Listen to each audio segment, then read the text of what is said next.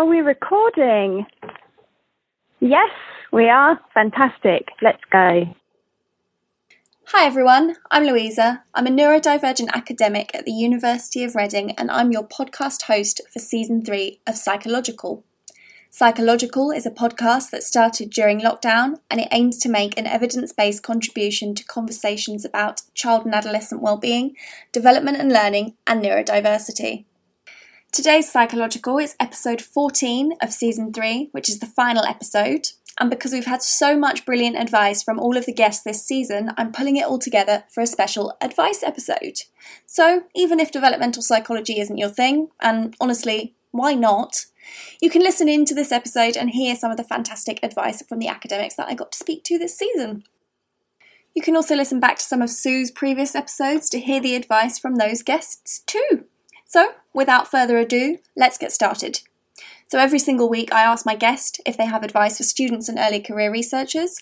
So, we will get started off with the trailer episode where Sue Fletcher Watson, the original host and wonderful creator of the Psychological podcast, asked me for my own advice. What would be your words of wisdom?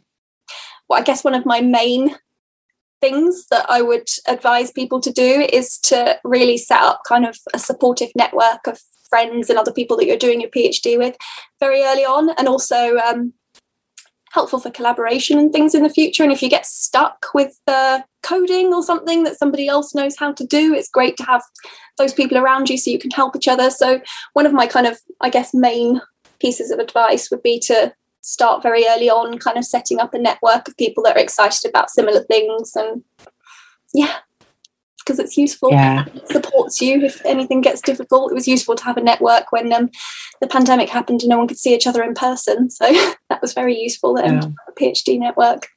Yeah. Absolutely. And I can testify that some of those relationships really, really last. In fact, Holly Joseph was someone I interviewed on the podcast, and she and I shared an office when we were doing our PhDs. And that's, you know, still a really wonderful friendship and an amazing source of support. And I sometimes think about people working in my field who were sort of doing their PhDs around the same time as me as being like sort of academic siblings, you know, that, that we've all sort of grown up together or something. And it's yeah. it's yeah. such a lovely source of of comfort when things are tough and of advice when you're stuck and all of those things. So yeah, strongly second that advice. I yes. think that's great, Louisa. Here's the advice from the first episode of the season. So, this is the advice from Keren MacLennan, a postdoctoral researcher at the University of Reading who spoke to me about her work exploring the sensory experiences of autistic adults. I mean, I was very lucky with my uh, PhD supervisor, Teresa, who um, is is she's good with the work life balance, and I feel like to me that's really important. And I, yeah. I, I, guess the most important thing is to, for if you're a student or an early career researcher or at any stage in academia is to always put your health and well-being first and to not feel guilty about it. Because um, it's really hard to succeed and thrive if you're burning yourself out all the time. Um, so yeah i feel like i've i've learned from now working um, with my amazing mentors that it's actually okay to say no sometimes and to not take everything on. Um, I think that's especially important with working at home a lot more as we have all done over the last couple of years that that distinction between work and home has been a bit blurred mm. um, and that yeah it's really it's good to nurture your your work life balance and to preserve your evenings and weekends and not feel guilty about it now from episode 2 here's beatrice hayes from Royal Holloway who spoke to me about her work exploring children's perceptions of the risks and benefits of social media. Don't be hard on yourself. Manage your expectations. So i'm you know i'm talking about this paper today which i'm very proud of etc etc but you know it's taken me 10 years to be at this point in my career now. You know i did my degree i did my pgce i taught for a few years i then did my phd etc etc it's it's a long road and i think manage your expectations in terms of in the long term, what do you want to achieve as a career?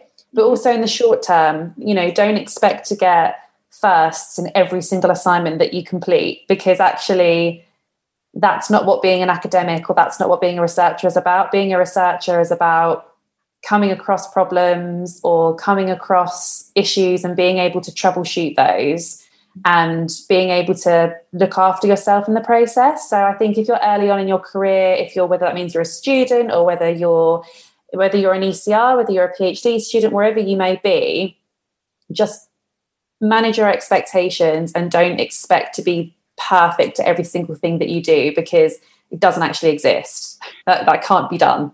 so, you know, it's not about being tip top amazing at everything you do. It's about having a good work ethic and it's about being in it for the long haul. You know, it's it really is a marathon. Um, and just sort of take your time and enjoy the process. As Adele said in an interview recently, trust the process. From episode three, we've got Rachel Nesbitt, a postdoctoral research fellow based in the Children and Young People's Mental Health Research Collaboration at the University of Exeter. And Rachel spoke to me about some work exploring adventurous play in school aged children. Here's her advice. Oh, so much advice. Um, I would say probably a couple of really important things uh, that perhaps I would have told my younger self. Um, so, first of all, surround yourself by supportive people. So, people that are at a similar career stage to you, um, that are going through similar things. Mm-hmm. Um, and I think that's been even more important in the last 18 months when often we sort of haven't been in an office environment. So, often me and some colleagues from different universities will have things like co working sessions, which is just a moment to check in and support each other.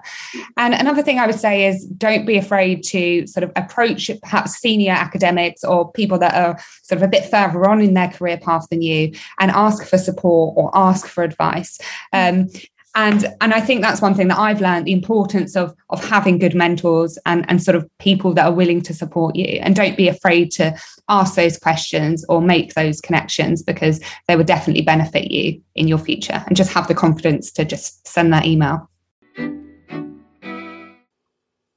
And now from episode four, here's Joe Bathelt from Royal Holloway, and he spoke to me about his work using network analyses to link brain and behaviour.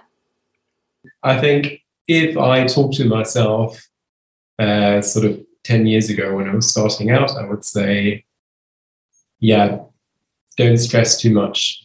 Um, like, just enjoy the process. Because with a lot of science, it's like it's difficult to predict. There are a lot of things that you can't control. Um, so I think you need to enjoy the process, hang in there, and sort of work on your day to day and not worry too much about where things are going or what the outcomes might be because you're not in control of a lot of things. So yeah, um, enjoy. Don't worry too much. In episode 5, I spoke to Liz Jones, who did her PhD at Durham University, and we spoke about her work exploring the impact of sensory processing differences for autistic pupils. Here's her advice for students and early career researchers. Yes, I think um, I finished my PhD in September and I've gone to work for the civil service. So I've moved away from academia. And I think my advice would be, you know, explore all your options. Academia is not the only route you yeah. need to go down or feel pressure to go down. You have lots, lots of transferable skills um, that are really valued in both government and um, industry as well. So I think definitely be open to lots of different opportunities. From episode 6, here's Alex Lloyd, a postdoc at UCL, who spoke to me about his work on exploration during adolescence. Yeah, I, I, mean, I think the bit of advice that I probably would give to, and I think this is quite general advice across the board, but I think it'd be don't it would be don't be afraid to reach out to researchers that you admire or want to work with or know more about their work. Mm-hmm. Because I think it's very easy to think that you know you can't sort of be the proactive element as an early career researcher or you know pre PhD in particular about working with particular supervisors. And, you know, I think that one of the kind of less publicized routes towards doing a PhD is actually reaching out to more senior academics that you really want to work with and saying, you know, I like your work. Do you have a PhD position available? That's how I did it. And it worked out brilliantly for me. So I would, I would encourage anyone that's looking to do a PhD or even a postdoc to reach out to people that, you know, are doing work in a similar field that they really admire and just, just really show your interest and ask if there's any positions available because, you know, it can lead to really fantastic opportunities. Next up, for episode 7, here's the advice from Connor Keating from the University of Birmingham. And he chatted to me about his work investigating facial expression recognition in autistic and non autistic individuals. Yeah, so I think probably my number one piece of advice is well, it comes with a caveat, but my number one piece of advice is to say yes to things um, when you're starting out your undergrad degree or your PhD, because it just opens so many opportunities for you. So, whether it be say yes to volunteering, or saying yes to being an admin of a journal club role, or saying yes to getting involved in a network, or to being involved in a research project, then then I think it's a really good idea because it enriches your whole experience. It also enhances your CV too. Um, so I'd really recommend that. But the caveat is you also need to learn when to say no. Um, yeah, and that's something I'm working on. yeah. Well, my thing at the moment, maybe my my current rule for saying no to things might help you, and maybe people listening as well. I have a rule with myself at the moment that if anybody asks me for additional things, I don't say yes unless it's something that I would be excited to do in my own time do you know what that is a, a good sort of mantra to live by and maybe that's what i need to be doing taking forward so i think this is a that was a great sort of combination there we've got the yes and then we've also got how to cope with feeling no. whether it's a not a no or not so yeah, yeah. i love that in episode 8, I spoke to Saloni Krishnan from Royal Holloway, and she spoke to me about her work exploring curiosity driven learning in dyslexia. Yeah, I thought a little bit about this actually. Um, I I think I want to touch on like work life balance. Mm-hmm. So I think in most jobs you need to work quite hard to be successful, and I would be lying if I said that academia is any exception to that. Um, but I think one of the challenges in academia is that like research and work can sometimes not even feel like work because we, we kind of seek it out because it feels enjoyable or interesting and then you can have this like really harmful narrative build up that like you have to do lots and lots of hours of work mm. and actually one thing that's been really effective for me ever since i started being a postdoc um, is that I actively sought out people who work normal hours, who take weekends off, who take breaks, and they're also like incredibly successful scientists. Mm-hmm. And I think internalizing some of that has been really, really important. Yeah. Um, and I guess that's the other thing. Like, I think it's really, um, I think if you're not enjoying academia, you should ask yourself some questions as to why you're not enjoying academia. Um, just take a step back to see if there's things you could do. Because I just think you shouldn't be in a job that you don't enjoy. Yeah. And I think a lot of us in academia are smart enough to find many other rewarding, challenging jobs, right? Yeah. So if there is a phase where you're kind of thinking, like, I really don't want to do this, then, you know, maybe don't or um, just coming on a podcast as a scientist being like don't stay in academia. Oh i'm not saying that but like you know perhaps it's a sign that you know you need a break you need a holiday or you need to talk to your pi about creating mm-hmm. stuff that it would be more exciting for you or you know, you might think about like creating your happy folder of like emails that have been really lovely to receive yeah. through the years and look at that. Or, you know, really think about like, um, so so I went to Sophie Scott's lab after a PhD where I thought I was feeling pretty burnt out. And in her lab, we just did loads and loads of science communication. And that just really reinvigorated like, you know, my passion for science and why I wanted to do it. And I think sometimes you just sort of need that change in pace. But really, like, um, and, and as far back as like this Christmas, so I do not have this solved in any potential way. But I was like really stressed. And then I was just like, but I'm I'm doing this to myself, right? Like, why am I doing this? Can I drop things that I should be dropping? Or yeah. So I think work-life balance and reflecting on it is something we could all do better at. So, episode 9 was a little bit different, and I had Jasmine Virhia interview me about one of my papers exploring contagion in autistic and non autistic adults. That was one of my PhD papers. Uh, also, stay tuned for the next season where there will be a little bit of a different format episode there, so stay tuned to find out what that is next time round. So, Jasmine, who interviewed me in that episode, is a postdoctoral researcher in the Inclusion Initi- Initiative sorry, at the London School of Economics, and here's her advice for students and early career researchers. I think that yeah, if you're a master's student or a PhD student, or even in your first postdoc like we are, mm. um, just remind yourself that it's a huge learning experience. Um, I think when I started my PhD, I assumed that I needed to know everything yesterday, and that's not how it works. You know, you have to take time to learn and develop the skills and figure out what you enjoy and what you don't.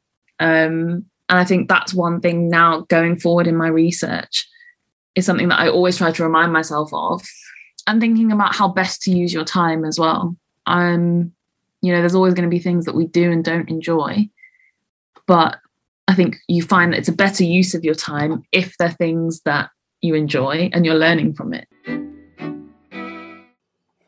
In episode 10, I spoke to my postdoc supervisor Kathy Manning, who is a lecturer at the University of Reading, and she spoke to me about her paper on visual motion processing in dyslexia. Here's her advice. I would probably suggest kind of trying to uh, always keep in mind about like what you are, want to do for your career. So where do you want to be in the next two, three, or five years' time? Um, in, in particular, thinking like what kind of research would you like to do? what things would you like to apply for and then to really think about how what you're doing now can kind of help you to get to that point so i think just sort of keeping an eye on what it is that you really want to do the more long term goals try and keep those in mind to try and i guess use your time efficiently to yeah. try and help yourself get to those um, kind of career, next career stages next up in episode 11 i spoke to gill francis who is a research fellow at the university of york she spoke to me about some of her work exploring the impact of play based interventions on the mental health of autistic children and children with developmental language disorder. I would say to remember that the journey of learning and doing research is more of a marathon than a sprint. So we need to be patient and kind with ourselves. Mm-hmm. Um, research is a tedious process and it takes many months and um, along the way we, it can be disheartening but once you get to the end of the journey it's always rewarding to see that you've been able to find out interesting things and that you're making some kind of contribution um, to knowledge uh, so definitely um, pers- um, on my for my personal on my pers- for my personal experience um, becoming a researcher has not been a straightforward journey i've literally migrated from a Caribbean island and found myself pursuing a dream that I've always had. Mm. And um, I would definitely want to take this time to encourage uh, other individuals who uh, who share similar backgrounds as myself mm-hmm. to let them know that academia is accessible and it's a space where um, we can actually um, make a contribution as well uh, more generally, I'm a big advocate for play. So I would say to definitely find ways to make time for play, whether it is in your research or in your holistic life, because yeah. that's important as well. In episode 12, I spoke to Beatrice Lopez, a reader in developmental psychology at the University of Portsmouth, and she chatted to me about an evaluation of a set of employment profiling tools to enhance employment opportunities for autistic people seize every opportunity you have to read, listen, and work with colleagues outside of your specific psychological area, um, because innovative ideas tend to come from the integration of knowledge from different uh, fields. And to me, probably the best example is from the autism literature is the application of the concept of theory of mind. Mm-hmm. Um, that was a, devel- a, concept developed within animal psychology, and Baron Cohen took it to the study of autism, and you know it changed the field for the next thirty years. And I know theory of mind, the concept now is kind of controversial, but it, it really kind of is that kind of integration and combination of ideas from different fields that really move a field forward. Yeah. So go to any talk, work with people outside your or your narrow area. I think is really important. So finally, for our guest episodes, in episode 13, I spoke to Ellen Ridley, who is a PhD student in the Centre for Neurodiversity and Development at Durham University. Along with my previous guest, Rachel Nesbitt, Ellen was also involved in setting up the ECR Developmental Network. In our episode, Ellen chatted to me about a piece of her work which took a cross syndrome approach to exploring social vulnerability and social interaction style in neurodevelopmental conditions. So, my experience, I would say definitely collaborate with others, both in the academic and non academic sense. So, for example, for me, working with the Williams Syndrome Foundation from the very early stages of the research all the way through has really helped shape how I think about things um, and how I approach the research and thinking about how findings might be best communicated to families as well. But equally, discussions with families and parents, these sort of informal conversations that I was talking about in the um, example of the research assistant position that I did, I think that they're just they're so valuable for for thinking and moving your thinking forwards, and that sort of active learning throughout the PhD is really helpful. And then on a more personal level, I guess, I think the support side of things. So I think a PhD can be quite a lonely venture in some ways. And the first, the recent few years with the pandemic have probably only exa- exacerbated that. So I think really, if you can seek out the support of others, um, particularly others who are at a similar stage as you.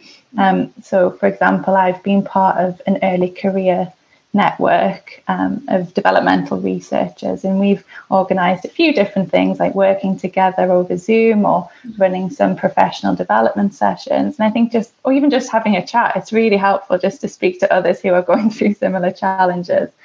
Um, and also reach out to more senior academics as well who can offer you some mentorship. Um, i think the the research journey is more than just ticking the boxes of a PhD. So make space for your own personal development as well. All of that fantastic advice has come to a close. That brings me to now, the end of episode 14 and the final episode of season 3 of Psychological. So I'd like to say a big thank you so much to all of the listeners for listening in, and also again, thank you so much to all of my wonderful guests for joining me. I've had a fantastic time. You can listen to all of the episodes from this season on Buzzsprout or in your podcast app. I hope you've enjoyed having me as your host as much as I have enjoyed hosting, and I'll be back soon with news about season 4 of Psychological. In the meantime, I'll leave you with some little clips and bloopers that I removed from episodes along the way, and a little cameo from my guinea pig. Speak soon! Bye!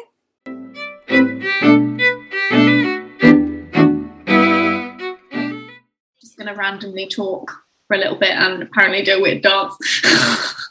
this is the part where I forget how to speak. From Durham, from Durham University. Conversations about child and adole- adolescent, who is a postdoctoral te- teaching associate at the university.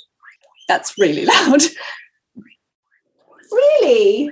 I'm gonna I'm gonna get him a snack and then I'll start. Otherwise, he's just gonna be screaming at me.